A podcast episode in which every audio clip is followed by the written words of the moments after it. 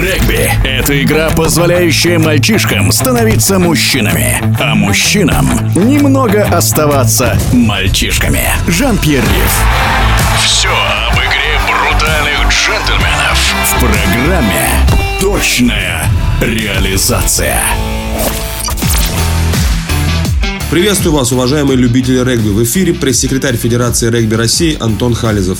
В первом четвертьфинальном матче чемпионата России по регби в Казани «Стрела» принимала действующего чемпиона России Красноярский Енисей СТМ. Эта встреча должна была состояться еще осенью, но тогда большая часть игроков Енисея заболела коронавирусом и встречу пришлось перенести на весну 2021 года.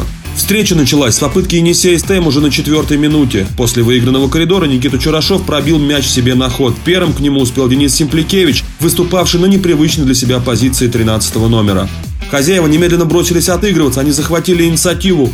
Более того, две желтые карточки с интервалом в 4 минуты получили игроки Енисея СТМ, Азат Мусин и Оливье Фридл. Но воспользоваться двойным преимуществом стрела не смогла. Енисей отстоял свою зачетку и после этого принялся набирать очки. Вторую попытку встречи положил после стремительного забега по краю Алексей Михальцов.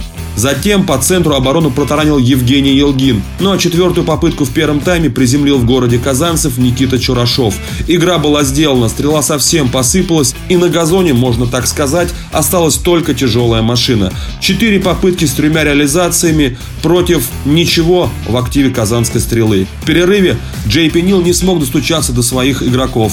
Более того, с интервалом в 9 минут еще две попытки в зачетке стрелы приземлил Денис Симпликевич. Таким образом, 13 номер Енисея оформил хет-трик. Стоит отдать должное стреле. До последнего казанцы старались набрать очки, и на 68-й минуте им это удалось. В зачетку Енисея прорвался Йохана Стром. Еще два очка добавил его соотечественник, южноафриканец Якобы Смараес. Но это все, что в этот день смогла сделать стрела. 40 на 7. Победа Енисея СТМ. И все в этой паре ясно с вероятностью 99%. Ну а второй матч другой четвертьфинальной пары между ВВА Подмосковьем и Новокузнецким Металлургом состоится 24 апреля в Монино в 17 17.00. Напомним, что в первом матче, который прошел осенью 2020 года, Металлург у себя дома одержал победу со счетом 26-14. Получится ли у подопечных Вячеслава Шелунова удержать преимущество 12 очков, мы узнаем в ближайший уикенд. В эфире был пресс-секретарь Федерации регби России Антон Хализов.